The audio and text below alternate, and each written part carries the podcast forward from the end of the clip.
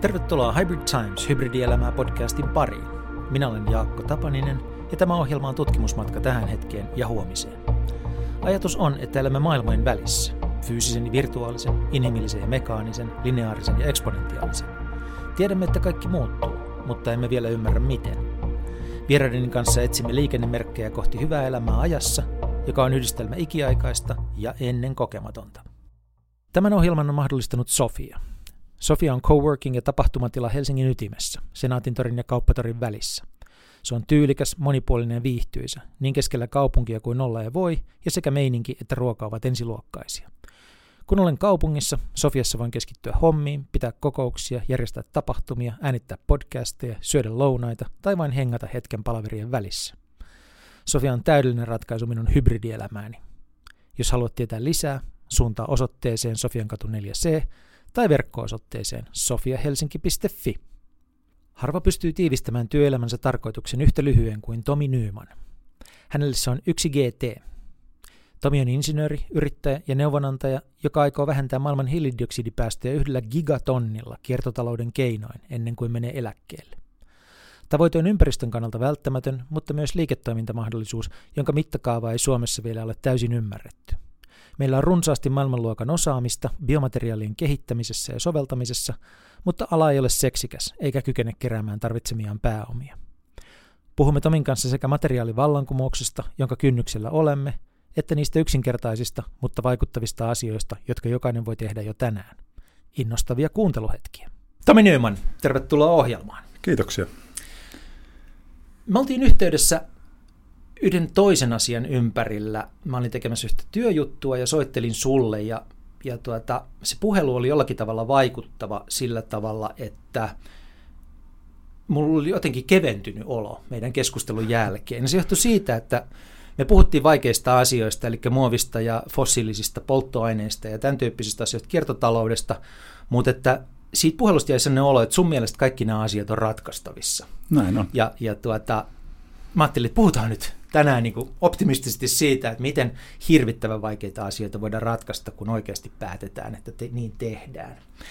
Ähm, mutta a, mä aloittaisin sellaisella kysymyksellä, että kun rupeaa kaivamaan tietoa sinusta, niin löytyy sellainen, että olet yhden G T:n mies.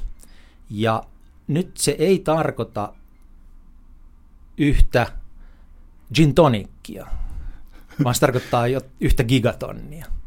Mitä se oikein tarkoittaa sitten käytännössä, että sä oot yhden gigatonnin mies?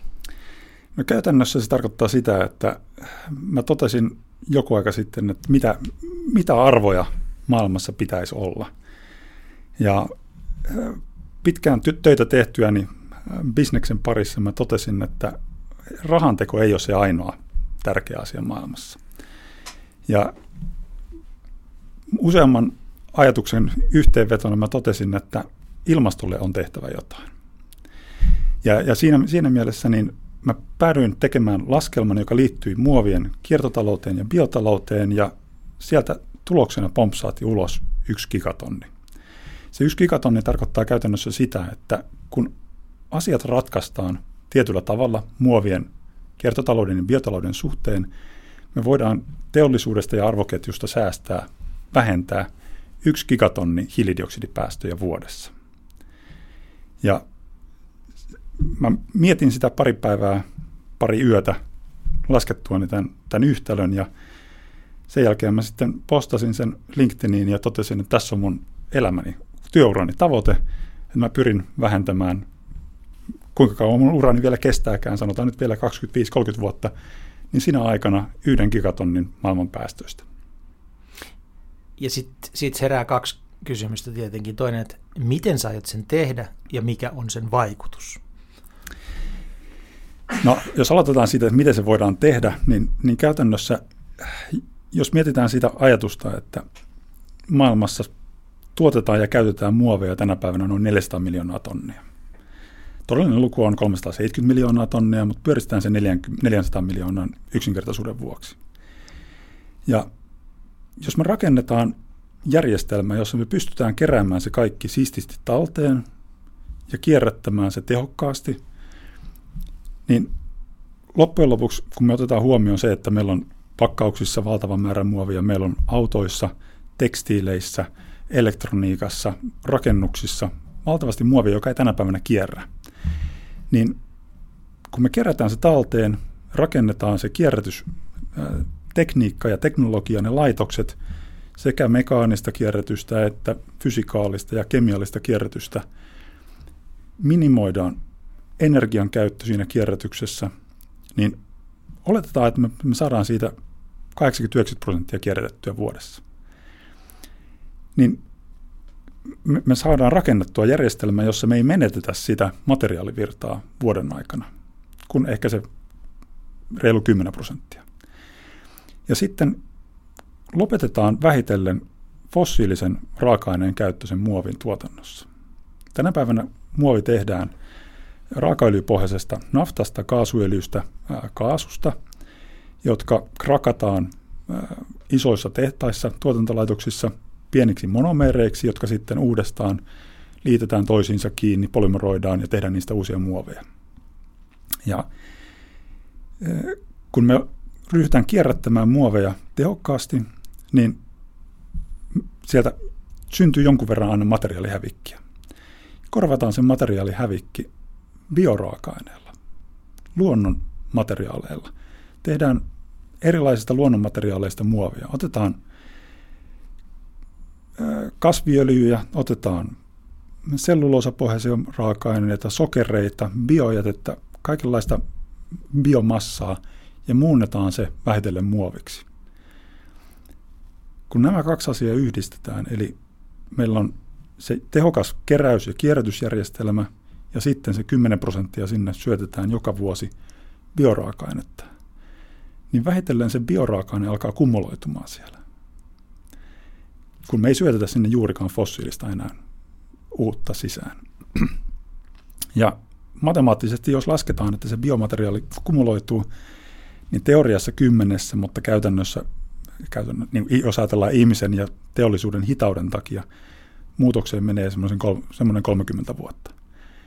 Niin se biomateriaali kumuloituu ja kaikesta siitä muovista tulee vähitellen biomuovia.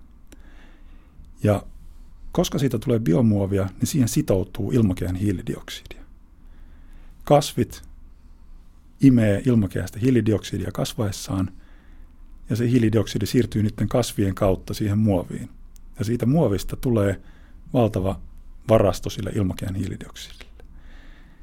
Ja se määrä hiilidioksidia, mikä siihen muoviin sitoutuisi vuosittain tämän menetelmän puitteissa, on yksi gigatonni. Ja nyt asetan vielä se yksi gigatonni sillä tavalla mittakaavaan, että mikä on yhden gigatonnin päästövähennyksen se vaikutus ja seuraus? Tänä päivänä äh, ihmisen aiheuttamat päästöt vähän lähteestä riippuen on jossain kolmekymmentäviisi neljäkymmentä gigatonnin välillä ja luonnon päästöt on noin kymmenen gigatonnia. Puhutaan karkeasti noin viisikymmentä gigatonnista globaaleista päästöistä, mitä syntyy. Niitä syntyy polttoaineista, energiantuotannosta, kaikesta meidän, kaikista materiaaleista, mitä me tehdään tänä päivänä. Niiden tuotannossa syntyy hiilidioksidipäästöjä. Eli se yksi gigatonni on käytännössä noin kaksi prosenttia maailman päästöistä vuotuisella tasolla. Ja ihmisen päästöistä vähän enemmän sitten. No yhden ihmisen päästöt... Anteeksi tämmöis... siis niin kuin ihmiskunnan... Tai siis... Niin vähän enemmän Joo. kuin se, se on, kattaa myöskin Joo. ne luonnon, luonnon no. päästöt, että kun, kun puu maatuu itsestään tuolla metsässä, niin siitä syntyy hiilidioksidipäästöjä, Joo. niin se kattaa myös ne. Joo. Yhden ihmisen päästöt Suomessa on äh, vähän... Ihmisen elintavoista riippuen, niin puhutaan semmoisesta seitsemän ja kymmenen tonnin luokkaa ja välimaastosta. Mä ajattelin, että mennään noihin, tuohon kemiaan vielä vähän syvemmälle ja tuohon biomateriaalien mahdollisuuteen, että mikä on se vallankumous, minkä, minkä kynnyksellä me mahdollisesti siellä ollaan. Mutta vielä niin kuin tämmöisiä mittakaavakysymyksiä, niin tota,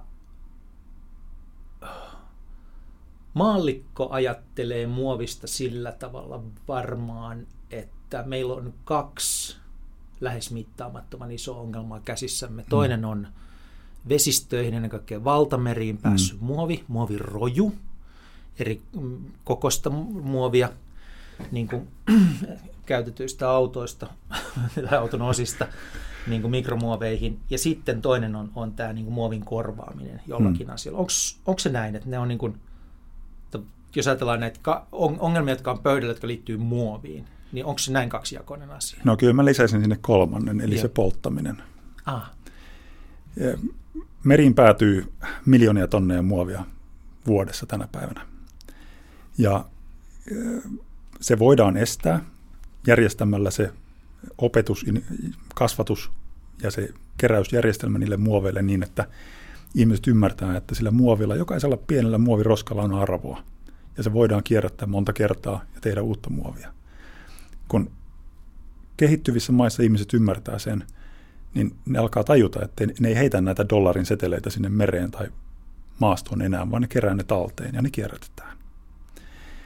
Ja se on, se on ihan selvä. Sitten jos mietitään taas vanhoja kaatopaikkoja, niin maailmasta löytyy yksittäisiä kaatopaikkoja, joilla saattaa olla neljä miljoonaa tonnia muovia hmm.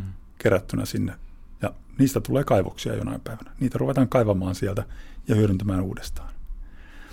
Ne on, ympäristössä oleva muovi on, on selkeä ongelma, josta pitää päästä eroon, ja sillä, että me tuodaan kierrättämättömälle muoville arvoa, niin me saadaan ihmiset keräämään, keräämään se talteen ja kierrättämään sitä. Sitten mä sanoin siitä polttamisesta, niin jos, jos meillä on se neljäsataa miljoonaa tonnia muovin tuotantoa vuodessa, jos me kaikki se poltettaisiin vuodessa, mm. siitä syntyisi äh, yli kahdeksansataa miljoonaa tonnia päästöjä. Eli sitä ei todellakaan kannata polttaa. Suomessakin me poltetaan muovia, koska meillä ei ole riittävästi kierrätyskapasiteettia vielä. Yeah. Ja, ja se on, se on asia, joka pitää ratkaista. Eli rakentaa lisää kierrätyskapasiteettia. Sitten ne, se, kaikki se biomateriaali, niin siitä on paljon kahtia jakautuneisuutta maailmassa. Et mietitään, että miten, minkälaista muovin pitäisi olla. Ja on ka- oikeastaan kaksi koulukuntaa. Toinen on kierrätys ja toinen on biohajavuus. Loppujen lopuksi biohajavat muovit ratkaisee aika pienen osan sitä ongelmasta. Yeah. Ja ne ratkaisee sen ongelman siinä vaiheessa, kun se on päässyt jo sinne luontoon ja meillä on olosuhteet, jossa se muovi voi hajota. Mm. Mutta sitten jos sulla on kaatopaikallinen biohajavaa muovia, niin ei se itsestään siellä ala hajota. Koska se tarvitsee lämpöä, se tarvitsee mikrobeja ja se tarvitsee oikeat olosuhteet, kosteutta ja näin poispäin hajotakseen. Yeah. Ja, ja siinä mielessä se kierrätys on, on helpompi ratkaisu sen ongelman ratkaisemiseksi. Spekuloidaan hetki näillä valtamerillä vielä, koska se on niin paljon ollut esillä ja ihmiset, se, se on niin kuin asia, joka me konkreettisesti ymmärretään, mm. että, että tota, tilanne alkaa muuttua sietämättömäksi. Niin onko valtameret mitenkään puhdistettavissa? Osittain on. Eli, eli ne muovit, mitkä siellä, siellä on kevyemmästä päästä, niin ne kelluu lähellä pintaa ja on kerättävissä talteen. Sitten on muoveja. Onko se realistista, kun puhutaan näistä niin kuin muovisaarekkeista, jotka on Ranskan tai kolmen tai kymmenen Ranskan kokoisia? Loppujen lopuksi niissä oleva muovimäärä on aika pieni okay. suhteessa siihen vesimassaan massaan tietysti. Yeah. Eli se vaatii aika, aikamoista kalustoa, että saadaan se muovi sieltä talteen, mutta teoriassa se on mahdollista kerätä sieltä. Yeah. Se, mikä kannattaa ensisijaisesti, on, on organisoida niin, että ei sitä muovia päädy sinne lisää. Yeah. Ja noin kahdeksankymmentä prosenttia maailman meriin päätyvästä muovista päätyy sinne jokien kautta. Yeah. Ja, ja siinä mielessä se jokien äh, sulkeminen, jokimuovin kerääminen on tärkeämpää. Estäminen, muovin pääseminen jokiin ja näin poispäin. Niin sitä kautta hidastetaan ja estetään sitä muovin päätymistä meriin. Paljon muoveista on taas sitten tiheydeltään raskaampia kuin vesi, eli ne uppoaa, kun ne päätyy joko sinne jokeen mm. tai mereen. Ja ne on niin sanotusti lost case, eli niitä ei kyllä enää kukaan sieltä joen tai meren pohjasta kerää. Entäs sitten se mikromuovi, joka on siellä vedessä kaikkialla niin kuin läsnä, niin tuliko se jäädäkseen ja niin sille ei enää voi mitään, se kertyy pikkuhiljaa meihin ihmisiin ja me muututaan muoviksi? No, toivottavasti me nyt ei muoviksi siinä mielessä muututa. Siitäkin on ristiriitaista informaatiota. Joidenkin mielestä iso osa siitä muovista, mikromuovista, ei ole itse asiassa peräisin muovimateriaaleista, vaan on, on muita polymeerejä. Mutta joka tapauksessa, kun, kun vaikka pestään fleece-vaatteita tai muita, niin sinne päätyy polyesterikuitua sinne meriin. Mm. Kun me pestään hiukset samppoilla, jossa on akrolaatti apuaineita, nämä akrolaatit päätyy sinne meriin. Ja siellä on paljon näitä polymerejä ja paljon muoveja, ja loppujen lopuksi niiden kerääminen sieltä mikromuovitasolla on täysin mahdotonta. Ja. Ne päätyy eläimiin, ne päätyy sinne kasveihin, ja jos me niitä syödään, niin ne päätyy meihin. Osa niistä on inerttejä, eli ne ei reagoi ihmiskehon kanssa mitenkään, mutta osa saattaa kertyä, jos ne on riittävän pieniä, niin vaikka solutasolle jopa. Onko se joku tietty paikka muuten ihmiskehossa, johon sitten muovi kertyisi sitten? Nyt mennään semmoiselle alueelle, että en, en, en ole tutustunut asiaan. Joku sisäelin palsamoituu pikkuhiljaa muovilla. No. Tuossa tota, mainitsit nuo joet, niin jotta saataisiin vähän konkretiaa vielä lisää tähän keskusteluun, niin äh, sä oot mukana neuvonantajana ainakin yhdessä yrityksessä, joka nimenomaan keskittyy jokiin. Eikö kyllä, niin? Kerro kyllä. Siitä vähän, että mikä se juoni on ja, ja mitä, mitä, siinä pitä, niin kuin, mitä ja miten siinä pitäisi saada aikaiseksi. Joo, eli tämmöinen firma kuin River Recycle, niin heillä on oma teknologia, jonka he ovat kehittäneet siihen, että voidaan hyvinkin yksinkertaisesti ohjata joessa virtaava muovi keräyslaitteeseen ja, ja kerätä se talteen ja kierrättää se uudestaan raaka-aineeksi uuden muovin tuotantoon. Ja River Recyclella on kartoitettuna maailmasta kolmekymmentäyhdeksän jokea, jotka blokkaamalla tällä tavalla voitaisiin puhdistaa valtaosa maailman joista ja sitä kautta vähentää huomattavasti meriin päätyvää muovivirtaa. Ja River Recycle on, on suomalainen startup ja toimintaa on tällä hetkellä mitähän kuudessa, kuudessa maassa. Ensimmäinen tuotanto on alkamassa Intiassa ihan näinä päivinä, eli, eli siellä on ensimmäinen River Cleaner asennettuna River Mithiin Mumbain lähellä, mm. ja sieltä kerätään jokimuovi talteen ja kierrätetään se kemiallisesti uudeksi, uudeksi raaka-aineeksi. Mitä sinne jokeen laitetaan? Siis jos ajatellaan tuommoista isoa vuolaasti virtaavaa jokea, niin mitä sinne jokeen laitetaan, joka kerää sen muovin? Sinne, sinne kerätään, siinä laitetaan tämmöinen laite, jossa on, joka ankkuroidaan pohjaan. Siinä on ponttonit, jotka pitää sen ylhäällä, ja joen omalla virtau- virtauksella se mm. pyörittää itseänsä siten, että se ohjaa sen muovin kulkemaan joen toisessa reunassa olevaan keräyslaitteeseen. Ah. Ja näitä, näitä voidaan asentaa jokeen eri kohtiin äh, niin, että ne ei estä myöskään sitten laivojen kulkemista, että laivat pääsee ohi hmm. sujuvasti. No nyt kun päästiin vauhtiin, niin käydään vähän läpi näitä asioita. Sä oot yrittäjä, sä oot konsultti, sä oot sijoittaja, sä oot tosi monessa mukana, niin, niin tota, käydään tää sun peruspakka läpi nyt, jotta syntyy kuva siitä, että missä kaikessa sä oot mukana niin kun metsästämässä tätä sun yhtä gigatonnia. Joo. Jos mietitään sitä, lähten oikeastaan sieltä gigatonnin taustasta, niin mä olin kymmenkunta vuotta ensin maahantuontiyhtiössä töissä, tuomassa maahan sekä kemikaaleja että muoveja. Ja siellä mä toin muun muassa Bioskan raaka-ainetta Suomeen. Ja Bioska bio, on näitä maatuvia pusseja. Maatuvia pusseja. Joo. Mun oma biomuovitausta menee vuoteen yhdeksänkymmentäkaksi asti, jolloin mä lukiolaisena ensimmäisen kerran yritin modifioida, tär, modifioida tärkkelystä epoksilla. No, eihän sitä silloin mitään tullut, mutta, mutta kiinnostus jäi elämään. Ja opiskeluaikana päädyin opiskelemaan polymeriteknologiaa T K K:lla ja töihin päädyin myymään, myymään muoveja. Ja sitten yhtenä päivänä pääsin tämmöisessä alumnitapaamisessa käymään Nesteellä. Ja mä törmäsin siellä purkilliseen Nesteen uusiutuvaa diiseliä. Kirkasta, hajutonta, väritöntä nestettä. Ja mä olin nähnyt samanlaisia näytteitä muuallakin, ja, ja mä tajusin, että siinä on kultaa.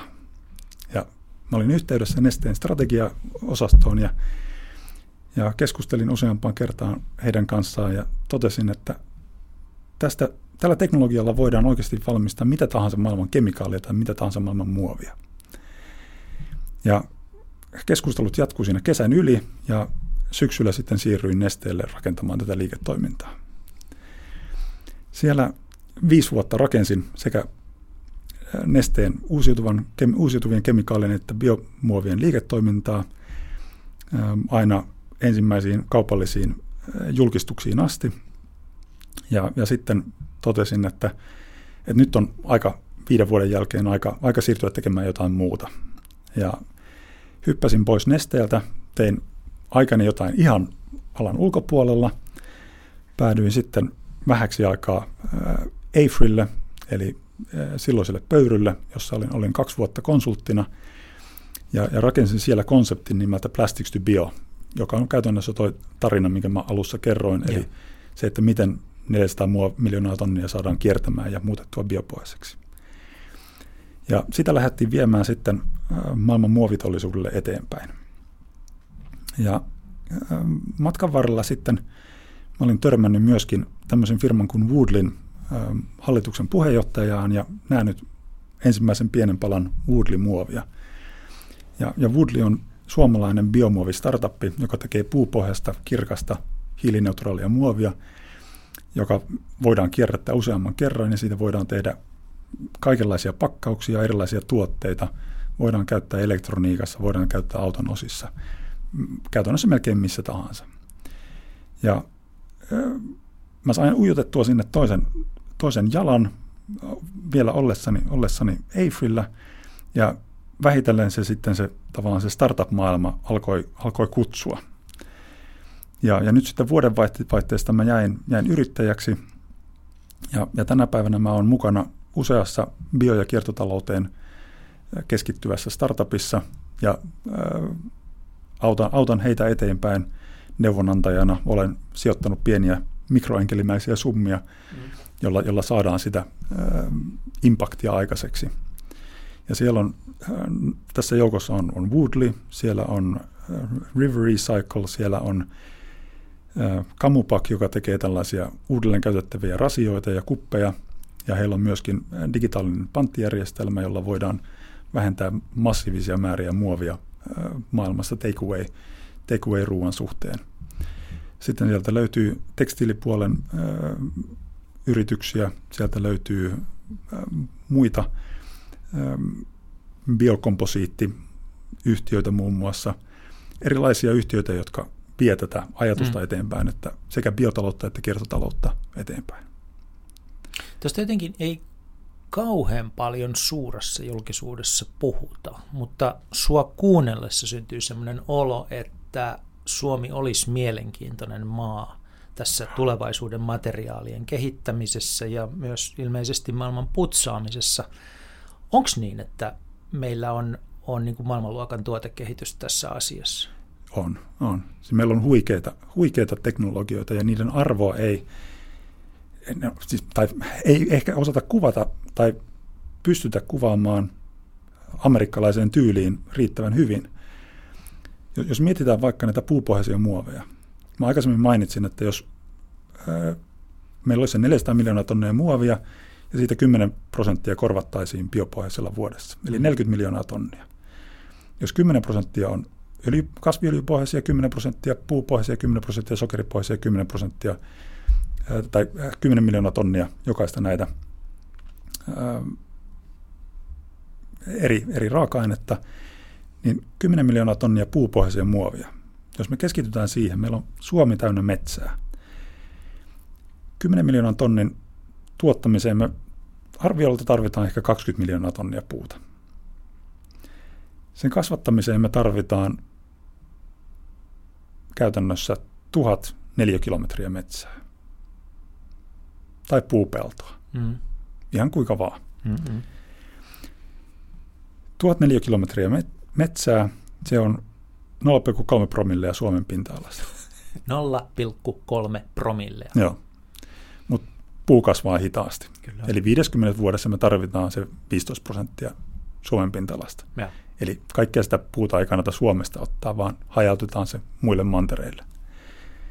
Nyt jos me mietitään sitä, että me korvataan sillä se kymmenen miljoonaa tonnia sitä muovimarkkinasta, mutta me kierrätetään se viiteen kertaan vuoden aikana. Se korvaakin kuusikymmentä miljoonaa tonnia siitä neljästäsadasta miljoonasta tonnista. Eli viisitoista prosenttia maailman muovimarkkinasta. On ennustettu, että maailman muovimarkkinan arvo kaksituhattakaksikymmentäseitsemän olisi noin seitsemänsataaviisikymmentä miljardia dollaria. Jos siitä otetaan viisitoista prosenttia Suomeen, se on sata miljardia dollaria. Eli mitä siitä tulee? yksi pilkku kolme kertaa Suomen valtion budjetti. Olisi ihan tervetullutta hyvinvointivaltion säilyttämisen näkökulmasta. Tämä on vain yksi näistä esimerkkeistä. No. Eli vastaavan tyyppisiä konsepteja ja teknologioita ja yrityksiä meillä on pilvin pimein Suomessa.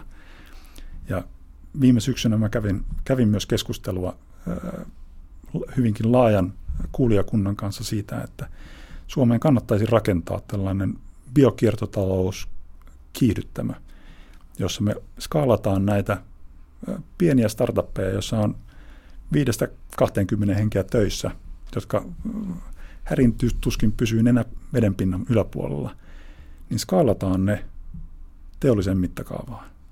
Ja lähdetään oikeasti viemään sitä biokiertotaloutta teolliseen mittakaavaan, vähennetään päästöjä, luodaan valtavasti hiilikädenjälkeä maailmalla, kun näitä suomalaisia teknologioita viedään maailmalle ja tuotteita viedään maailmalle täältä ja suomalaisten nyt tiedon toimista muualla maailmassa.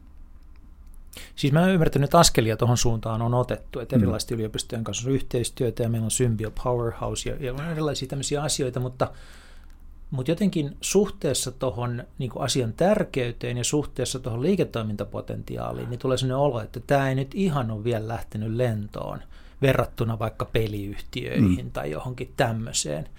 Niin missä tämä oikein kanittaa? Rohkeudessa. Kenen rohkeudessa? Rahoittajien. Okei, okay. Ja rahoittajat ei ole varmaan pelkästään Suomen valtio, vaan vähän muutkin. Öö, muutkin, niin. muutkin. Ky- kyllä mä näen sen, että Suomessakin on rahaa, mutta helposti katsotaan, että se laitetaan helpommin sekä etabloituneisiin yhtiöihin, hyvää osinkoa tuottaviin yhtiöihin ja vähemmän sitten sijoitetaan riskihankkeisiin. Mm. Ja mä, mä näen sen, että maailmalta löytyy kilpailua näille suomalaisille teknologioille. Ja kilpailevat yhtiöt saa ulkomailla satoja miljoonia rahoitusta. Mm. Suomessa voi olla vaikeuksia saada kolme miljoonaa rahoitusta. Mm-hmm. Ja, ja, ja se epäkohta pitäisi pystyä kor- korvaamaan. Syksyllä, kun mä kävin näitä keskusteluja ää, tämän laajan, laajan kuulijakunnan kanssa, niin mä otin yhteyttä Goldman Sachsiin, Morgan Stanleyin, BlackRockiin, ja keskusteluyhteys syntyi välittömästi. Siellä oli kiinnostus lähteä rahoittamaan kahden miljardin keissiä. Ja. Suomessa ei kukaan ole kiinnostunut. BlackRock on itse asiassa julkisesti ilmoittanut, että se lähtee niin kuin siis mittakaavalta yksi maailman suurimpia pääomarahastoja, mm. niin se on mm. lähtenyt niin kuin nimenomaan aikoo lähteä tämmöiseen kestävän kehityksen tielle. Kyllä, kyllä. Joo. Näillä on kaikilla on isoja. Ja se vipu on ihan mieletön on. Silloin, jos näin tapahtuu. Joo. Joo. No siis kantautuuko se sitten Suomeen asti? Jos täältä ei löydy pääomia ja rohkeutta ja tahtoa, niin, niin tota löytyy, löy, onko mahdollista löytää sellainen yhtälö, jossa, jossa tota, tämä suomalainen osaaminen, jota sä kuvaisi, mm. kuvasit äsken, niin löytäisi ulkomaiset pääomat? Kyllä se yhtälö on, on löydettävissä, mutta se kuulijakunta pitää saada ymmärtämään. Se, se kotimainen kuulijakunta pitää saada ymmärtämään ja viemään sitä viestiä laajalla, rohkealla rintamalla eteenpäin. Sekä niin kuin kotimaisia rahoittajia ajatellen, mutta myöskin sitten ulkomaille. Että yksittäinen startup ei pysty sitä ottamaan omille harteilleen. Yksi syy, minkä takia mä kutsun sut tähän puhumaan tästä, niin liittyy siihen, että kun on ihan pikkusen ollut tekemisissä tuon maailman kanssa, niin tälleen kuin on viestintäihminen, niin se ongelma on siinä, että yritykset ei oikein uskalla sanoa mitään, varsinkaan kun on pörssiyhtiöitä, niin niitä, ne on hirvittävän varovaisia mm. omissa sanomisissaan, varsinkaan niin kuin tulevaisuuden maalaamisessa, koska mm. se siis pörssiyhtiön logiikkaan ei kuulu luvata sellaista, mihin mm. ne, mitä ei voi pitää, ja sen takia tämä tulevaisuuden maalaaminen on vaikeaa.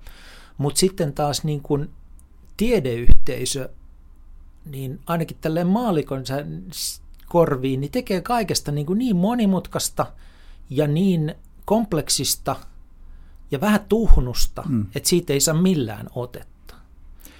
Että niin kuin ongelma on vähän niin kuin näiden toimijoiden kyky kertoa siitä, mm. minkä äärellä me ollaan.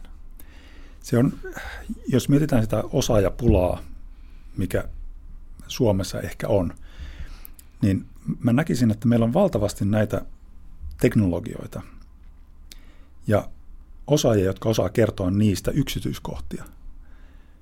Mutta kun lähdetään ratkaisemaan ratkaisukeskeisesti jotain isoa globaalia ongelmaa, mm. niin meidän pitää pystyä kertomaan hyvin yksinkertaisella kuvalla, muutamalla lauseella, mikä se ratkaisu on ja mikä, minkä takia se on taloudellisesti kannattavaa. Äsken mä kuvasin, että meillä on seitsemänkymmentä sadan miljardin potentiaali. Yeah.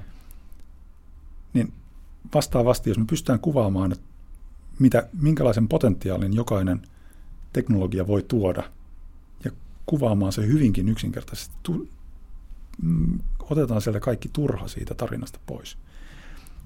Itse kemiantekniikan D I:nä mä helposti voin ajautua siihen keskusteluun, että keskustelen molekyylitasolla ja polymereistä ja yksittäisen typpiryhmän asennosta, mutta se ei ole, se ei ole siinä se ydin, vaan täytyy pystyä nimenomaan puhumaan siitä makrotason ratkaisusta. Eli me tarvittaisiin joku muoviemmi Elon Musk tänne Suomeen, joka heittelisi täysin holtittomia väitteitä, mutta sitten aina silloin tällöin toimittaisi uskomattomia asioita. No, tästä, tästä keskusteltiin Twitterissä aikaa sitten, ja, vai oliko, oliko LinkedInissä, ja jos mietitään sitä gigatonnin tavoitetta, mikä mulla on, ja Elon Musk oli, oli twiitannut, että jokaisen pitäisi saada rahaa sen verran, minkälaisen, minkä kokoisen haasteen kanssa he painii, mm. niin yksi tonni hiilidioksidia, sen arvo tänä päivänä on kaksikymmentäviisi euroa. Joo. Gigatonni on kaksikymmentäviisi miljardia. Sä et voi ihan vielä lähettää laskuun. Ihan vielä, täytyy vielä. Jotain täytyy tehdä vielä ennen kuin se saavuttaa. Ei, enkä mä tarvitse sitä. Mulle, mulle riittää siitä mikroskooppinen osa, että saa asuntolainat maksettua. Ja. Pyöritään mielellään hetki vielä tuon tota biopolymeerien, eli biopohjaisten muovien ja koko sen, sen niin kuin ongelman ympärille. Ja ymmärret, koitetaan ymmärtää sitä vielä vähän tarkemmin. Nimittäin sä sanoit tosiaan, että muoveja tuotetaan neljäsataa miljoonaa tonnia vuodessa tällä hetkellä, mutta se, minkä sä jätit tähän mennessä sanomatta, minkä sä oot sanonut muualla, on se, että jos me jatketaan samaan suuntaan kuin mihin nyt mennään, mm. niin vuonna kaksituhattaviisikymmentä, niin se onkin miljardi. Se on se worst case scenario. Eli yli kaksinkertainen mm. nykytilanteeseen mm. nähden. Toisaalta, siis jos ajatellaan tämmöisinä niin kuin tulevaisuuden mallintamisen mm. näkökulmasta, niin meillä on yksi käyrä, joka on yli kaksi kertaa korkeammalla kuin mikä on nykytilanne, mm. ja nykytilanne lienee aika sietämätön ainakin mm. noin niin kuin ton roskaamisen näkökulmasta, mutta varmasti myös päästöjen mm. näkökulmasta. Mutta sitten tämä toinen kuva, jonka sä maalasit, että kolmessakymmenessä vuodessa me voitaisiin päästä lähes tämmöiseen niin kuin päästöttömään tilaan, mm. Mm. niin se gap näiden kahden käyrän välillä on jokseenkin holtiton. On. Mitä pitäisi tapahtua, jotta me alettaisiin mennä siihen suuntaan, jota sä kuvasit? Mm. Ja vielä, niin kun mulla on semmoinen ymmärrys, että se kuulostaa hyvältä ja siitä puhutaan paljon, mutta itse asiassa äh, nämä biopohjaiset muovit ei ole ollenkaan, tai kehitys ei ole vielä niin pitkällä, että niillä pystyttäisiin korvaamaan näitä muoveja, joita me käytetään arjessamme, että niiden kestävyys tai joustavuus tai, tai tota, jotkut muut ominaisuudet, ei, et ne ei niinku pysty vielä samaan kuin muovi. Niin missä tilanteessa me ollaan menossa tämän suhteen, eli kuinka realistinen sun no. väite on? Jos me mietitään sitä miljardia tonnia ensinnäkin, niin se johtuu käytännössä siitä, että kaksituhattaviisikymmentä mennessä on arvioitu, että väkiluku kasvaa kahdella miljardilla, noin yhdeksän pilkku viisi miljardia. Yeah. Samaan aikaan keskiluokka kasvaa kahdesta miljardista neljään miljardiin, ja se kulutus kasvaa sitä kautta yeah. niin järkyttävästi siihen noin miljardiin tonniin. Sitten jos mietitään tätä Plastics to Bio-konseptia ja sitä kierrätystä, mikä rakennetaan, niin sillä arvioituna kuusisataaviisikymmentä miljoonaa tonnia riittää kattamaan kaikki maailman muovitarpeet, kun me kierrätetään riittävän tehokkaasti. Ja, ja se pystytään käytännössä toteuttamaan nykyisellä muovin tuotantokapasiteetilla. Eli kapasiteettia ei tarvita lisää. Tänä päivänä kuitenkin muovin tuotantolaitoksia rakennetaan jatkuvalla syötöllä uusia, koska nähdään, että sitä kapasiteettia tullaan tarvitsemaan, eikä panosteta riittävästi siihen kierrätyskapasiteettiin. Mutta kysyit, että mitä pitää tehdä, niin... Siis ensin näin niin kuin kemian ja materiaalien näkökulmasta, että, mi, että on... No, itse asiassa bio, biomuovit tänä päivänä, niin jos mietitään sitä, mitä mä kehitin Nesteellä, joo. Meillä on uusiutuva hiilivety, joka on täysin kemiallisesti identtistä kuin fossiilinen hiilivety, josta tehdään täsmälleen identtistä muovia kuin fossiilinen muovi. Ja sen, anteeksi, sen biopohjaisen hiilivedyn raaka-aine oli mikä? Siinä tapauksessa ne on, äh, voidaan puhua erilaisista rasvahapoista, eli ja. öljyistä, kasviöljyistä, eläinrasvoista ja, ja näin poispäin. Ja, ja silloin se voi olla juomapulloja, se voi olla telkkarin kehyksiä, se voi olla tuolin kahvoja. Kaikki. Okay. Eli kasviöljyistä pystytään oikeasti tänä päivänä jalostamaan ihan yhtä hyvää muovia kuin öljystä? Ihan joka ikinen muovilaji voidaan tehdä okay. kasviöljystä. No. Sitten jos mietitään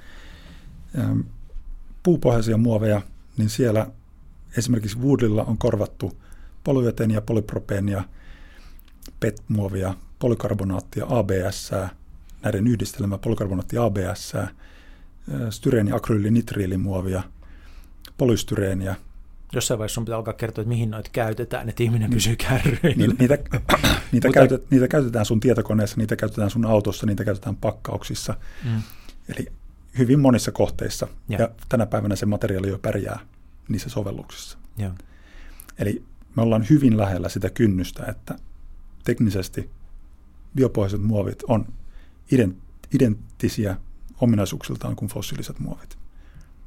Kyse on vaan sitä, että lähdetään tekemään niitä isossa mittakaavassa. Ja, ja se iso mittakaava se saavutetaan sillä, että ää,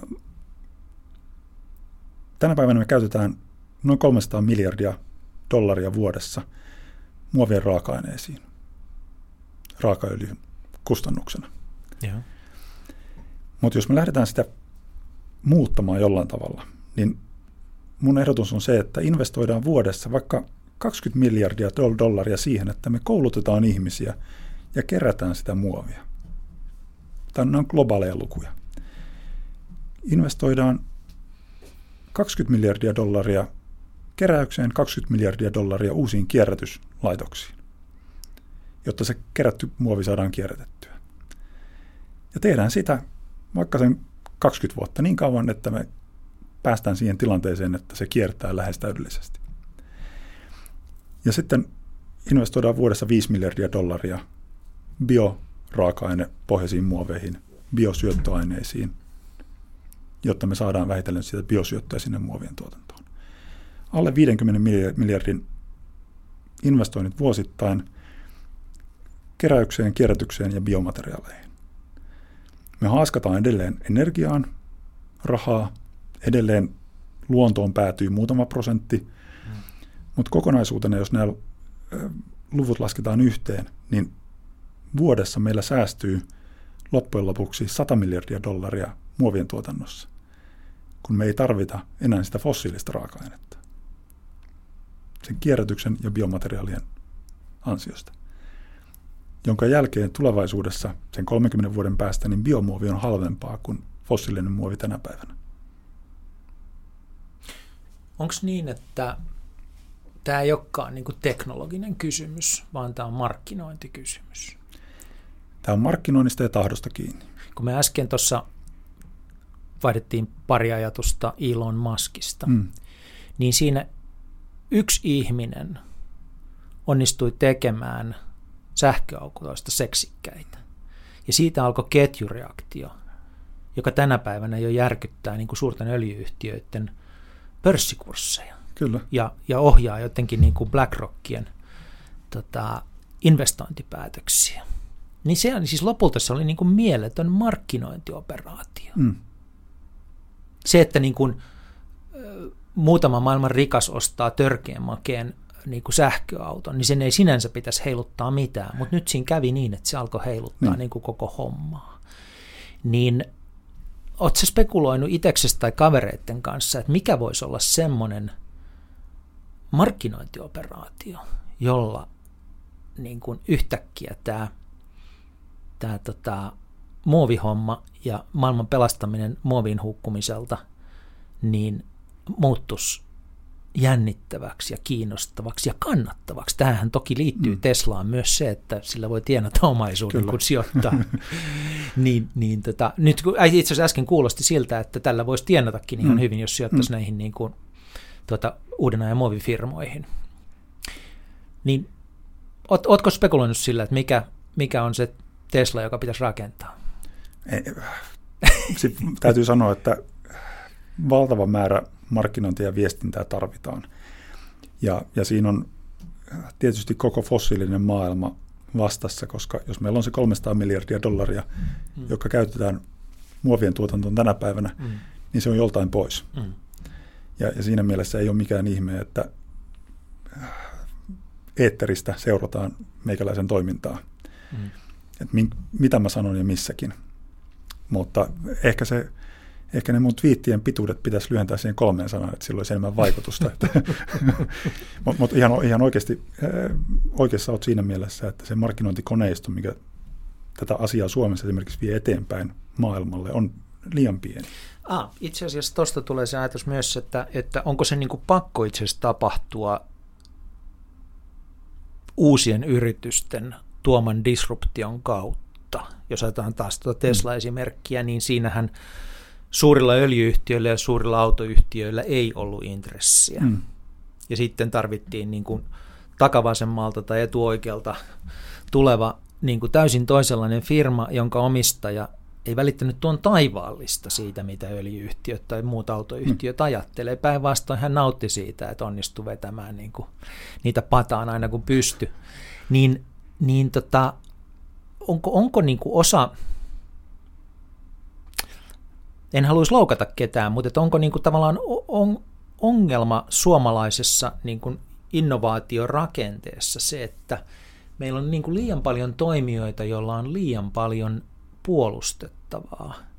Ja sen takia ei ole tilaa tuollaiselle niin kuin radikaalille innovaatiolle tärkeässä asiassa, niin kuin sä kuvaat. Mä luulen, että Suomessa ei ehkä vielä nähdä sitä koko potentiaalia kaikilta osin.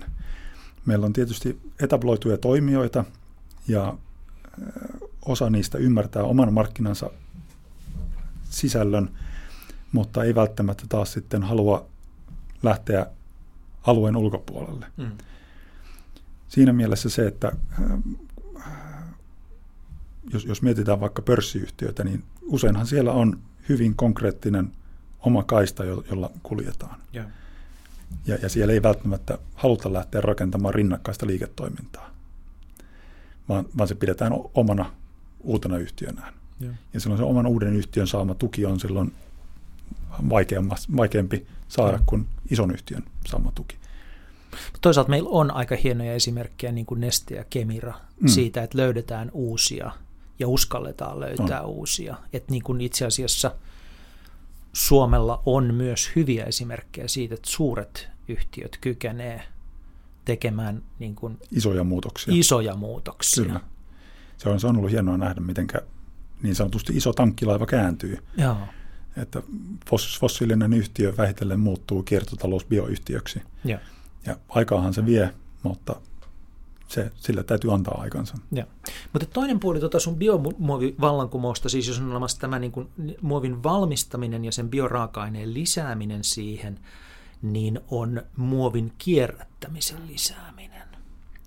Ja mitä sille voidaan tehdä, että se alkaisi toimia?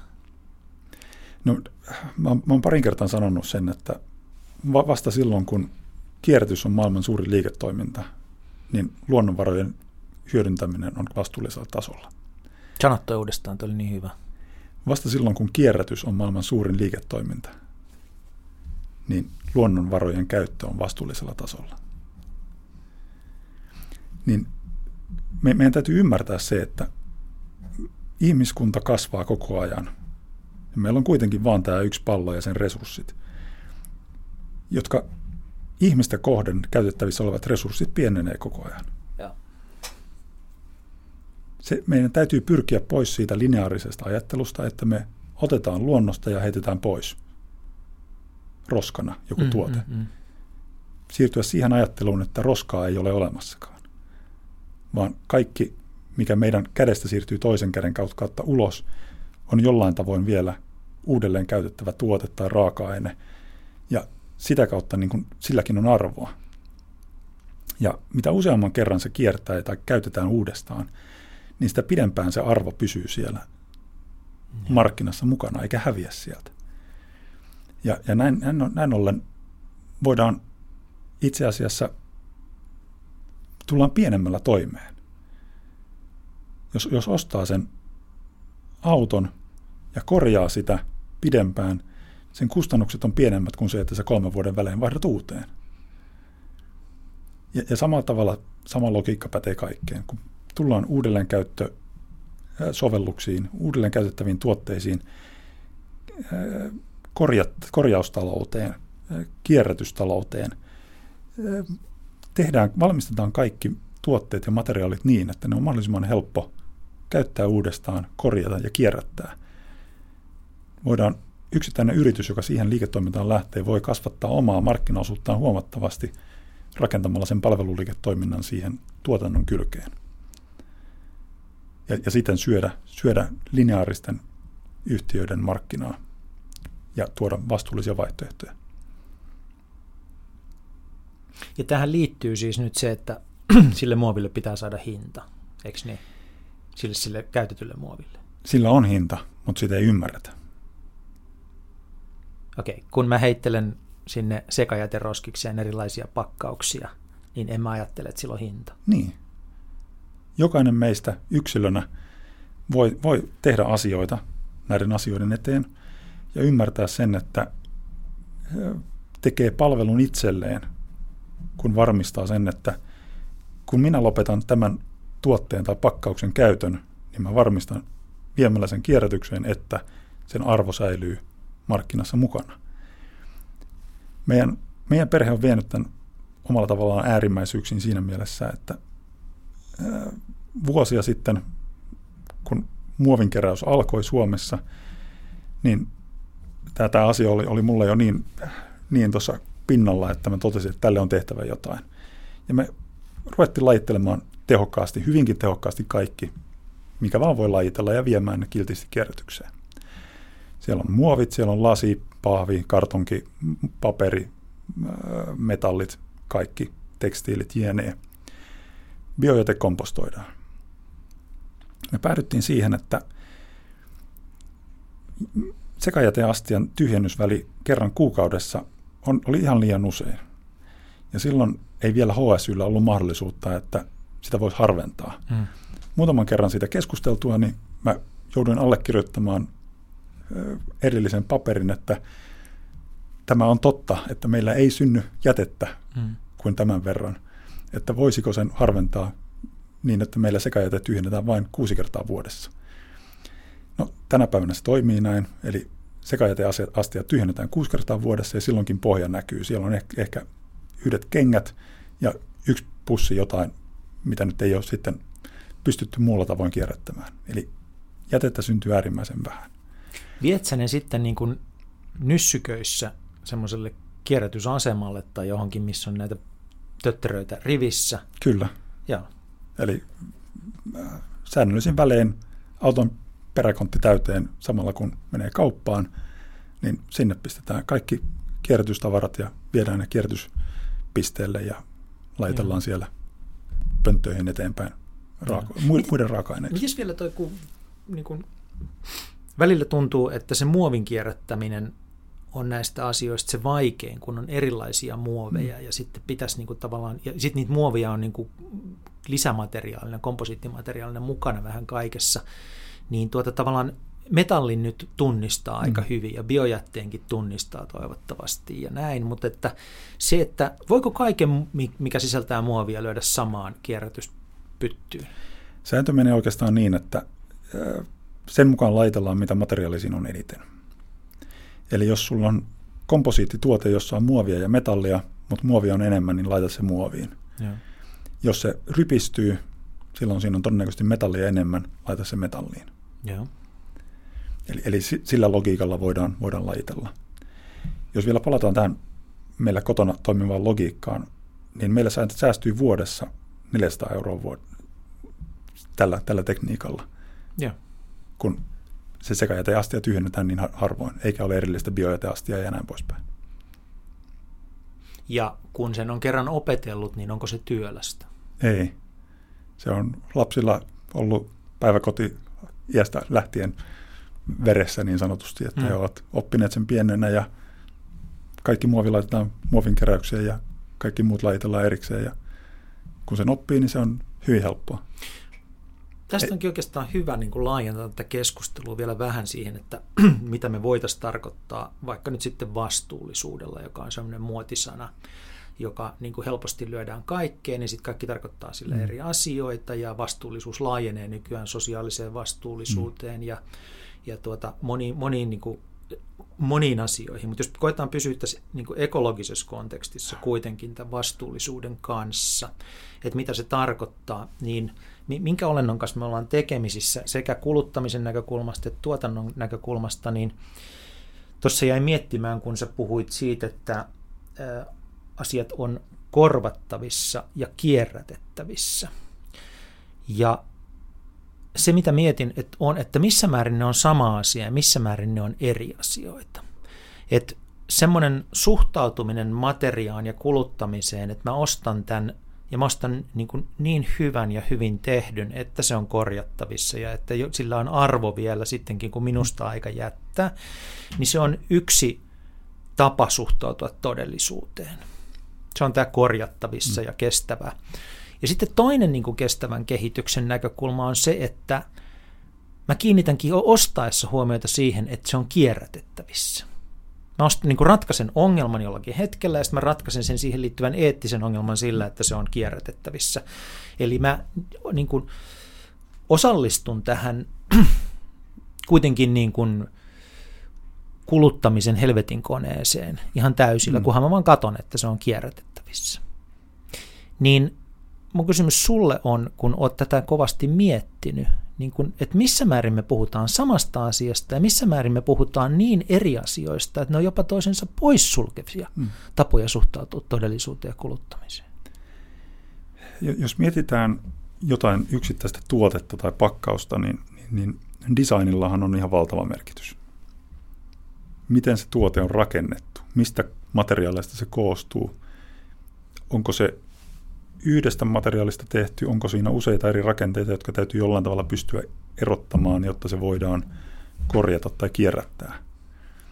Silloin kun siellä on tekstiiliä ja muovia ja metallia ja puuta samassa tuotteessa, niin sen korjaaminen ja kierrättäminen on paljon help- vaikeampaa kuin jos se on tehty yhdestä materiaalista. Yeah. Ja, ja siinä mielessä ähm, designilla on, on valtava merkitys. Jos mietitään ylipäänsä. Ja design tässä ei ollut pelkästään muodon antamista, vaan se oli materiaalivalinnat myös. Nimenomaan materiaalivalinta ja, ja. mukaan lukien. Ja. Eli, eli se, se täytyy olla osa sitä muodon, muodon muodostamista. Ja. Jos mietitään sitä vastuullisuutta kokonaisuutena ja sitä, miten kuluttajat voi siihen ää, pienin askelin lähteä mukaan, on, on miettiä sitä, että aina kun ostetaan joku uusi tuote tai käytetty tuote tai kierrätetty tuote, kannattaa miettiä, että mistä se materiaali on tullut, mitä on vaatinut, että se materiaali on päätynyt siihen tuotteeseen ja sun käsiin. Ja mitkä sen ympäristövaikutukset on ollut. Onko ne tästä lähinurkilta vai tuleeko ne jostain toiselta maanosalta? Onko siellä luonto kärsinyt, onko ihmiset kärsinyt, onko siellä ollut kenties lapsityövoimaa? Mitä enemmän sä tiedät ja pystyt selvittämään siitä hmm. tuotteen alkuperästä ja raaka-aineiden alkuperästä, eli läpinäkyvyys, läpi, läpinäkyvyys on siinä merkittävää, sen parempi. Mutta se ei lopu siihen, vaan sun täytyy myöskin miettiä sitä, että kun sä ostat sen, mitä sä teet sillä sen jälkeen. Kun sen tuotteen aika sun käsissä päättyy, mitä sillä voidaan tehdä? Voidaanko se korjata, kerätä, kierrättää? Mihin se päätyy? Päätyykö se ilmakehään hiilidioksidina vai päätyykö se jonkun toisen ihmisen uudelleen käytettäväksi tuotteeksi. Vasta silloin voidaan puhua siitä, että toimii vastuullisesti, kun tietää, mistä tuote tulee ja mihin se päätyy. Eli koko arvoketju pitää olla siinä mielessä hallussa. Ja sehän on ihan valtava urakka yksilölle tai yh- yrityksille tai yhteisöille selvittää koko arvoketjun vastuullisuus. Mutta se onkin ihan mahdottoman vaikea tehtävä, erityisesti se on yksilölle ja erityisesti se on tämmöisenä aikana, jossa kaikki pyritään viherpesemään mm. ja väittämään, että se on sitä sun tätä. Mutta mä mietin tämmöisenä elämänohjeena, niin, niin tota, onko itse, tuntuisi, että voisi olla niin kuin selkeämpi valinta pyrkiä siihen, että hankkii tavaroita, joista tulisi kaveri loppuelämäksi ja jotka olisivat korjattavissa, kuin että hankkii tavaroita ja asioita, jotka voi heittää kierrätykseen, kun seuraavalla viikolla niihin väsyy. Kyllä. Mitä pidempi aikainen, pidempi ikäinen tuote ja mitä kestävämpi se tuote on lähtökohtaisesti, sitä vastuullisempi se päätös on. Ja, ja siinä mielessä tämmöinen paksu lankkupöytä, mikä tässä meillä on, niin kestää varmasti sukupolvelta toiselle ja on siinä mielessä kestävä valinta. Kun se voidaan korjata, se voidaan käyttää uudestaan eri sovelluksessa tai samassa mm. sovelluksessa muualla, niin, niin silloin se on vastuullista. To, toisaalta, mutta en, en voi olla niin kuin sanomatta ääneen sitä, että sitten sinä päivänä, kun tämäkin paikka joskus myydään ja, ja joku päättää, että täältä, koska tämä ostettiin, niin täällä on pakko tehdä iso remontti, niin sehän tarkoittaa sitä, että tänne tulee tota pieni telaketjutraktori sisään ja se, se niin kuin tuuppaa tuosta ikkunasta kaiken roskalavalle ja se ajetaan johonkin pois, vaikka olisi kuinka hyvää kamaa. Et meillä edelleen on siis mentaliteetti helposti semmoinen, että kaikki lavalle ja pois ja uutta sisään. Kyllä, se, siitä kulttuurista pitää pyrkiä eroon, koska sehän on mm-hmm. valtava hukka meidän koko yhteiskunnalle, heitetään Joo, rahaa mutta, pois. Mutta se kulttuuri on meillä niin kuin hirveän syvässä myös niin kuin nyt siinä niin kuin meidän ymmärryssä siitä, että, että miten maailma pysyy jaloillaan. Eli meidät on kasvatettu, koulutettu kuluttamaan mahdollisimman paljon ja sitä niin kuin pidetään eettisenä, että, mm. että mitä enemmän kulutat, että edistys on sitä, mm. että että näin tehdään, niin sulla kun on tuollaisia villejä ratkaisuja asioihin, niin, niin onko sulla tähän niin kuin ongelmaan? Tavallaan, että senkin mä vielä ymmärrän, että miten kestävä kehitys voi olla seksikästä, joillekinhan se sitä nimenomaan on, mutta tota, miten me voitaisiin yhdistää se niin kuin meidän käsitykseen kansainvälisestä kapitalismista ja, ja tuota, hyvinvoinnin ylläpitämisestä? Jotenkin niin kuin uskottavalla akrobaattitempulla. No, jos mietitään tällaista hyvinvointiyhteiskuntaa, mikä meillä on Suomessa, ja meillä on paljon kohtuullisen hyvin toimeentulevia ihmisiä, niin jos halutaan miettiä jollain uudella tavalla, miten talous voisi toimia, niin eihän meidän tarvitse koko ajan kuluttaa. Onko, voidaan miettiä, että onko bruttokansantuote itse asiassa oikea mittari ylipäänsä talouden mittaamiseen. Sillä, sillä mitataan talouden kasvua, sillä mitataan kuluttamisen kasvua, joka on talouden kannalta järkevä ajatus, mutta sitten jos mietitään sitä maapallon rajallisuutta, niin täysin järjetön ajatus. Ja sitä varten mä oon kehittänyt tämmöisen täysin utopistisen ajatuksen, The End of Linear Economy, jossa ajatuksena on nimenomaan se, että vähitellen pakotetaan koko maailma kiertotalouteen. Ja se tapahtuisi sitä kautta, että käytännössä nostetaan ohjauskorkoa säännöllisesti joka kuukausi nolla pilkku yksi prosentilla, kunnes koko talous muuttuu kiertotaloudeksi. Viidessä vuodessa meillä on kuuden prosentin säännöllinen korkotaso, joka alkaa jo tuntua kukkarossa. Ja ihminen alkaa miettiä, että otanko lainaa ja ostanko uusia tavaroita, vai käytänkö tätä vanhaa vielä kaksi vuotta ja korjaan sitä. Ja, ja sitä kautta se, se kuulostaa tämmöiseltä väkisin aiheutetulta taantumalta, tahallaan aiheutetulta taantumalta tai lamalta. Ja jos me mietitään, mennään sinne yhdeksänkymmentäluvun alkuun, kun Suomessa oli vakava lama, niin sitähän ihmiset teki. Ne säästi tavaroita, korjas, kierrätti, elättiin kiertotaloutta, tultiin vähemmällä toimeen, palkat oli pienempiä, ei tarvittu niin paljon palkkoja, ei odotettukaan, että ensi vuonna saisi palkankorotuksen. Tultiin toimeen siitä huolimatta. Eiköhän me eletty jonnekin kuusikymmentäluvulle asti sillä tavalla niin kuin ihan niin sodan jälkeen peruskulttuuri. Kyllä, joo. Kyllä. Ja tämä jatkuvan kasvun odotus on, on siinä mielessä täysin järjetön, että eihän se johda kuin täysin käsittämättömiin hokistikkeihin, jotka ei voi mm. päätyä hyvin. Ja siinä mielessä, jos pystytään tuomaan systeemisiä muutoksia, jossa keskuspankit lähtee kertomaan, että ensi vuoden alusta joka kuukausi ruvetaan nostamaan ohjauskorkoa, niin sekä yksilöt, yritykset, yhteisöt osaa varautua siihen. Kaikki tietää, että korot lähtee nousuun, mitä se tarkoittaa meidän perheen taloudelle, mitä se tarkoittaa meidän yrityksen taloudelle, ja siihen lä- lähdetään sopeutumaan. Sen sijaan, että yritykset lähtisikin tuottamaan halpaa tavaraa, joka ei kestä ja myydään kerran ja kuluttajat kyllästyy niihin, ne lähtee tuottamaan tuotteita, jotka kestää ja voidaan korjata. Yritys lähtee tekemään, luo uuden liiketoiminta-alueen, joka keskittyy siihen palveluun, kierrätykseen ja korjaukseen, ja yritys voi sitä kautta kasvaa kymmeniä prosentteja. Ja tämä kaikki voidaan rahoittaa sillä, että me säästetään valtavasti luonnonvaroja. Meidän ei tarvitse avata uusia kaivoja, kaivoksia tai äh, koko ajan pumpata lisää öljyä maasta. Kun me kierrätetään sitä meillä olevassa olevaa materiaalia ja hyödynnetään sitä paremmin. Totta kai perinteisessä taloudessa meidän täytyy sitten tukea eri instansseja siihen, siinä murroksessa. Me voidaan ohjata sitä kertyvää korkoa vihreän siirtymän investointeihin. Meillä kertyy miljardeja korkoa vuositasolla. Me voidaan panostaa nimenomaan niihin sitä kiertotaloutta tukeviin investointeihin, kierrätyslaitoksiin ja, ja muihin, jotka tukevat tätä uudelleenkäyttöä ja korjauskierrätystaloutta.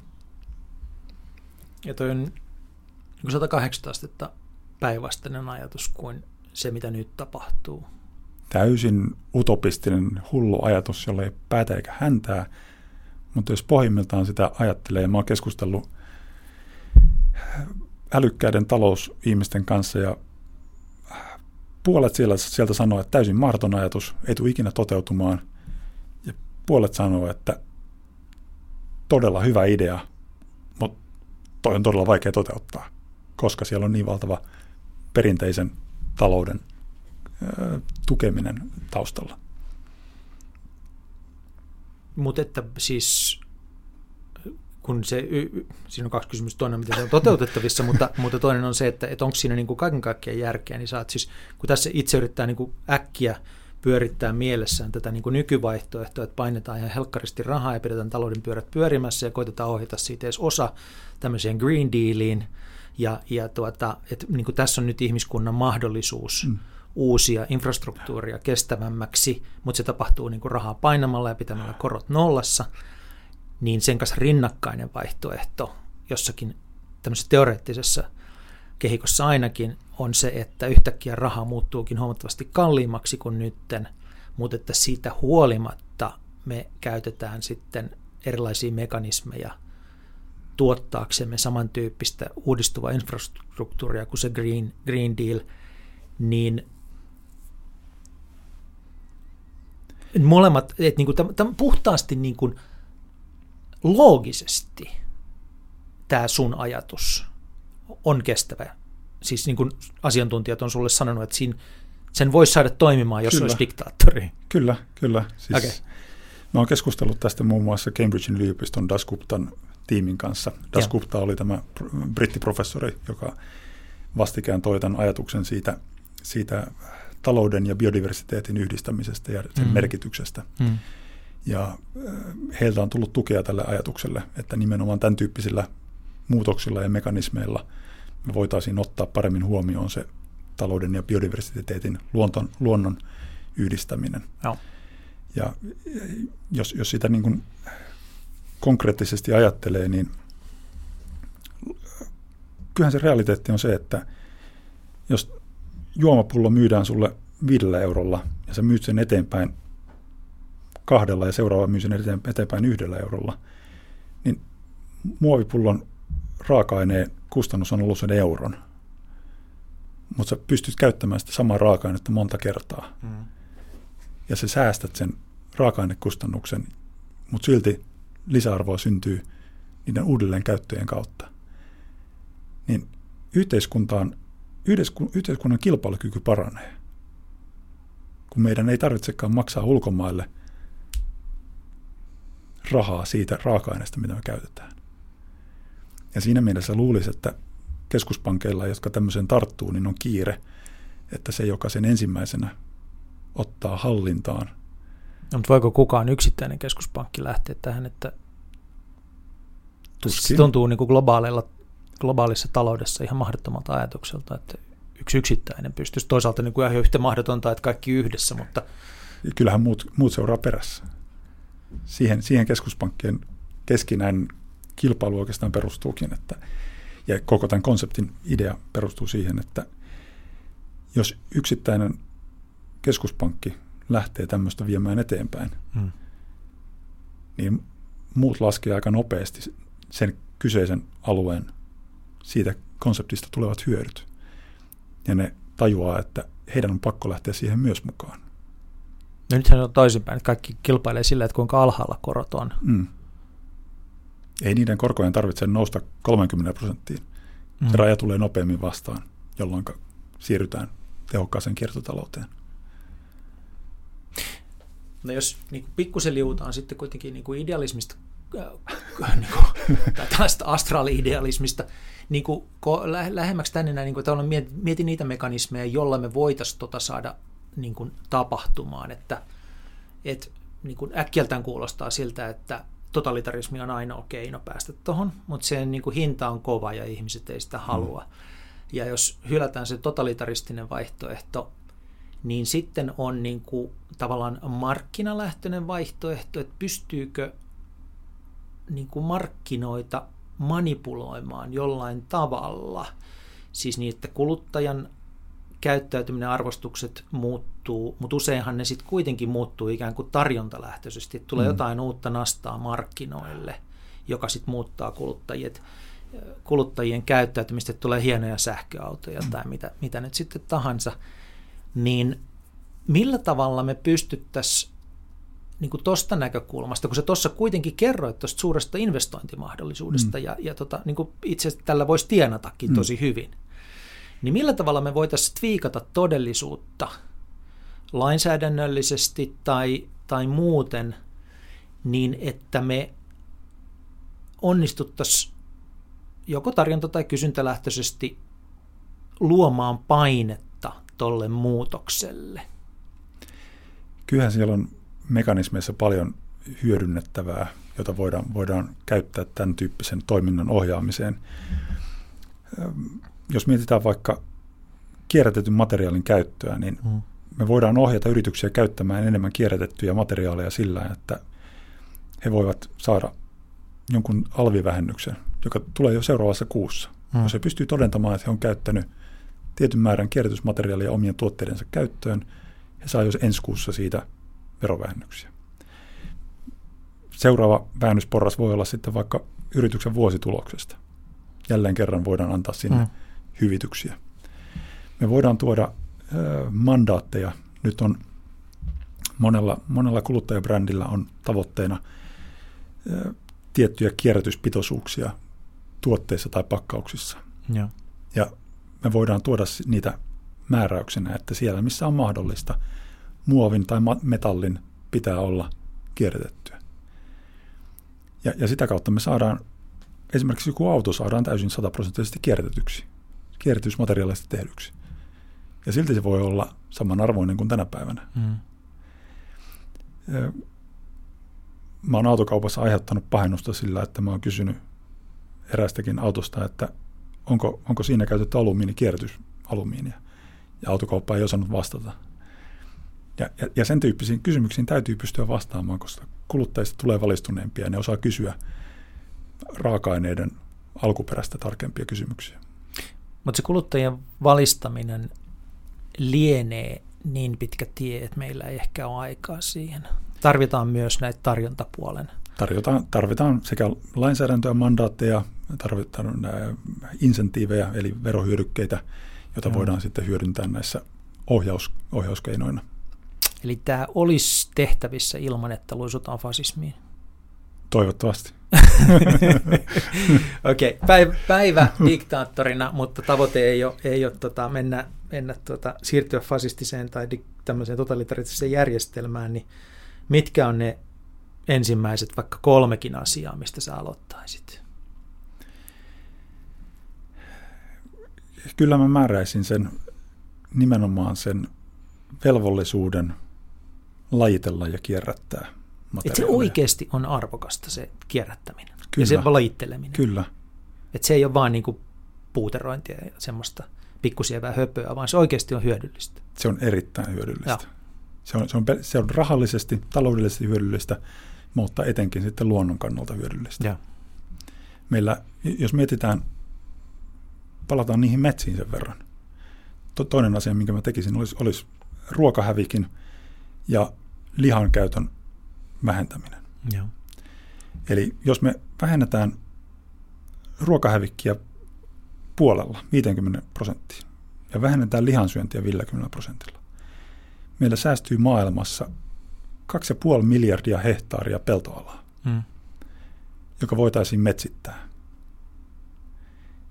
Istutetaan sinne metsiä ja puskia ja sinne syntyy niin suuret hiilidioksidia imevät varannot, että ne imee vuodessa viisikymmentä gigatonnia hiilidioksidia. Joo.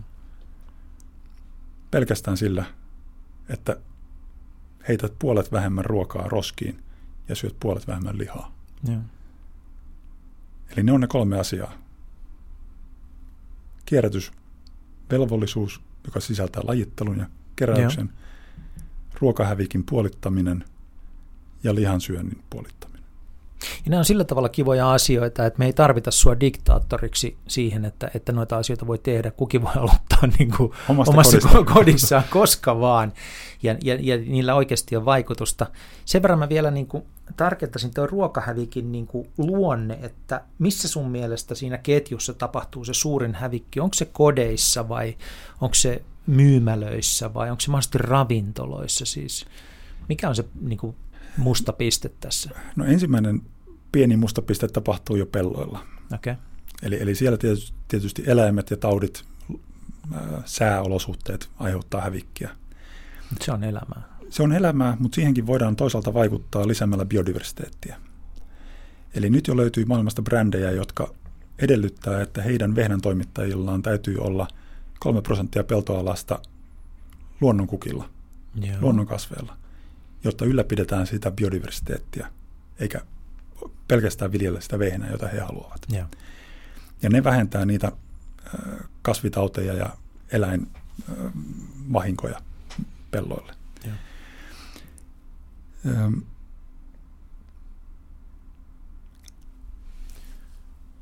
Niin siis se, että missä se musta piste on, siis se, se pahin kohta, että pelto on yksi, mutta logistiikassa. Sitten... Logistiikassa häviää materiaalia.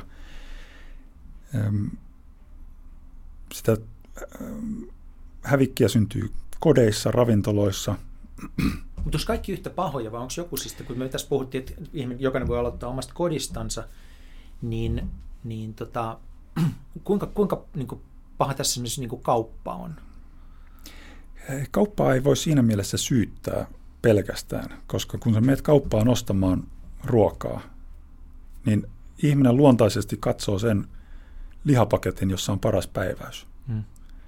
Ihminen luontaisesti katsoo sen kauneimman kurkun ja tomaatin sieltä. se ajatus siitä, että laputetaan ruokahävikkiin muuten joutuvia ruokia, hmm. on itse asiassa todella merkittävä, että saadaan ihmiset helpommin ottamaan niitä nopeammin pilaantuvia tuotteita ja huonon, huonon erilaisen näköisiä elintarvikkeita. Ja, ja sitä kautta pystytään vähentämään sitä kaupassa tapahtuvaa hävikkiä, ja. Joka ei ole sen kaupan syy, vaan se on sen kuluttajan, joka tekee näitä valintoja alitajuisesti. Yksi detalji muuten liittyen tähän kauppaan vielä, niin on se, että et, tämä äskeinen muovikeskustelu ja sitten kauppakeskustelu, nehän on linkissä mm. toisiinsa, koska siis se, kun muovia kirrotaan, niin toisen kääntöpuoli on se, että muovi lienee yksi niitä suurimpia syitä siihen, että ruoka säilyy niin pitkään kuin se säilyy. Kyllä.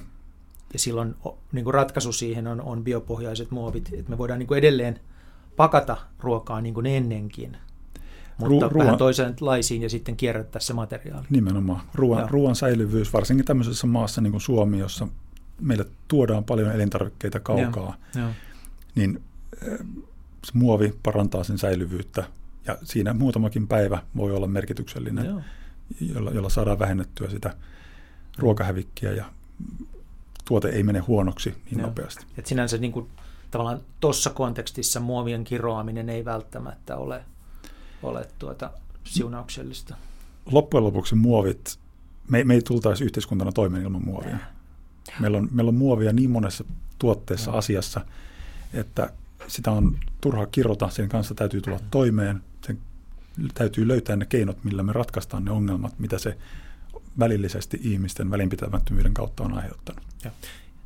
Käsitellään vielä se viimeinen kohta, että jos tämä sun niin kuin, ikään kuin pikaresepti, jonka voi jokainen ottaa käyttöön heti ja joka voidaan tietysti ottaa yhteiskunnan tasolla käyttöön, on kierrättäminen, ruokahävikin lopettaminen, tai ainakin vähentäminen merkittävästi, ja kolmas oli se niin kuin lihan käytön vähentäminen, niin asetetaan tämä viimeinen vielä mittakaavaan niin kuin sillä tavalla, että mulla ei ole mitään käsitystä, että kuinka paljon me syödään lihaa viikossa tai kuukaudessa, ja mitä sen puolittaminen tarkoittaisi.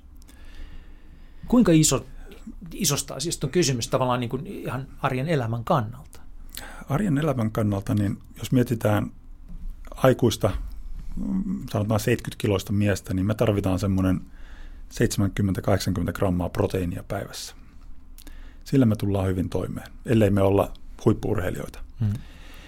Ja semmoinen määrä proteiinia me saadaan kasvituotteista, kasviproteiineista, kalasta, lihasta, maitotuotteista. Yeah. Löytyy useita eri lähteitä, mistä viljasta, yeah. mistä löytyy proteiinia. Mut me usein ajatellaan sitä, että meidän täytyy syödä lihaa, ja. Että me saadaan se proteiini jostain. Lihan käytön, käytön määrät maailmassa vaihtelee valtavasti. Tietyt kehittyvät maat, niin siellä lihaa käytetään hyvin vähän, kymmeniä kiloja vuodessa, muutamia kymmeniä kiloja vuodessa henkilöä kohti. Mm. Sitten mennään johonkin Yhdysvaltoihin, jossa sitä lihan käyttö on satoja kiloja vuodessa henkilöä kohti, mm. joka on täysin järjetöntä, absurdia ajatella, että ihminen saattaa syödä kilon lihaa tai kuluttaa lihon, lihaa kilon päivässä. eikä, eikä se tule kaikki syödyksi. Mm-hmm. Puolet siitä on liian suurina annoksina ja lentää roskiin. Ja, ja. ja siinä, siinä mielessä se, se ei, ei voida odot, olettaa, että siellä kehittyvissä maissa, missä on muutenkin ehkä pulaa lihasta, niin siellä puolitetaan. Mutta kehittyneissä maissa lopetetaan se järjetön niin, lihalla mässääminen. Konkreettisesti käytännössä, niin kuin, mitä se tarkoittaa, tarkoittaa nyt, että jos niin kuin, mä tunnen voivani hyvin, kun mä sekasyön. Mm. Mä syön paljon kasviksia ja, ja niin kuin, sitten, sitten papuja ja, ja pähkinöitä ja niin edelleen, mutta kyllä mä tunnen, että mä tarviin myös. Siis mm. mielellään kalaa tuntuu hyvä olo, on hyvä olo, mutta, mutta tuota, myös lihaa. Ja mä oon viime aikoina ruvennut vähentää lihaa ja siirtynyt enemmän siihen riistan suuntaan, että silloin täällä on niin kuin oikein hyvää lihaa, mutta et vähän vähemmän. Ja se tuntuu hirveän hyvältä, mutta mä en ole koskaan niin kuin miettinyt tätä määrissä. Mutta jos me otetaan keskiver- mennään niin kuin tilastojen kautta, otetaan keskiverto suomalainen, kuinka paljon se syö lihaa viikossa ja mitä se tarkoittaisi, että se puolittaisi lihan käytön? Jos edelleen hyväksytään se, että lihaa syödään, missä me oikein kuljetaan? Syöks ihminen suomalainen päivittäin lihaa? Suomalainen syö päivittäin keskimääräistä enemmän lihaa. Nyt mulla ei ole ihan tarkkaa lukua kielen päällä, mutta mä sanoisin, että puhutaan useammasta kilosta viikossa. Mutta jos te muuttaisiin nyrkkisäännöksi, niin tarkoittaisiko se siis, vai siis mietin, että syökö ihminen niin kuin kahdella aterialla päivässä lihaa? Keskimäärin kyllä. Niin sitten siis niin kuin tavallaan nyrkkisäännöksi muutettuna se on sitten vaan yhdellä aterialla syödään lihaa? Jotkut saattaa syödä aamupalalla kinkkuvoileivän, hmm. lounaaksi vaikka kanasalaatin, päivälliseksi lihamakaronilaatikkoa, iltapalaksi kinkkuvoileivän. Hmm. Mutta jos oikein yksinkertaistaa tämän, niin vaikka tämmöinen nyrkkisääntö, että kerran päivässä lihaa, tai sitten Ke- jos oikein rupeaa ekstremeiksi, niin joka toinen päivä lihaa kerran. Niin. Mutta kuitenkin... Niin, niin kun... ei, ei missään tarvitse pyrkiä täydellisyyteen, niin. Mutta vähennetään hmm. järkevässä määrin. Mitäs teidän perhe, kun sä tuossa kerroit teidän kierrätysrutiinista, niin syöttekö te lihaa ollenkaan? Syödään lihaa. Jaa. Kyllä me, meillä on edelleen, no meitä on useampi urheilija perheessä ja syödään edelleen lihaa. Panostetaan ehkä enemmän siihen, että silloin kun syödään lihaa, niin se on hyvää lihaa. Ja ei, ei pyritä siihen, että mentäisiin täydellisyyteen tai kokonaan pois lihasta. Mutta on ryhdytty lisäämään erilaisten kasviproteiinien käyttöä ja sitä kautta vähennetty sitä lihan käyttöä ylipäänsä. Mutta edelleen on, on maitotuotteet ja juustot ja kinkut ja lihat on, on ruokavaliossa, ja. Mutta vähemmän. Mä luulen, että mä sain sen, mitä mä lähdin tästä keskustelusta hakemaan, koska siis kuten sanottu, sillä aikana, kun otettiin hetki puhelimessa, niin tuli sellainen hyvä niin kuin voimaantunut olo, että tällähän voi tehdä mitä tahansa. Niin nyt on sellainen olo, että, että niin kuin yksilötasolla on aika selvät nuotit, tekee nuo kolme asiaa, tota, kierrättää, vähentää ruokahävikkiä ja, ja vähentää lihansyöntiä. Ja samaan voi niin kuin ajatella, että yhteiskunnallisella tasolla voidaan edistää sitä samaa asiaa. Mutta sitten tässä niin kuin isossa mittakaavassa, niin meillä on Suomessa käsissämme niin kuin järjettömän kokoinen potentiaalinen business, jos me se halutaan käyttää hyväksi, eikö näin ole? Kyllä, kyllä. Osaamista on valtavasti, se vaan täytyy osata valjastaa oikein, ei pelkästään yhteiskunnan, vaan koko maailman hyödyksi. Tomi Nyman, mahdottoman kiinnostavaa. Tuhannet kiitokset. Kiitoksia.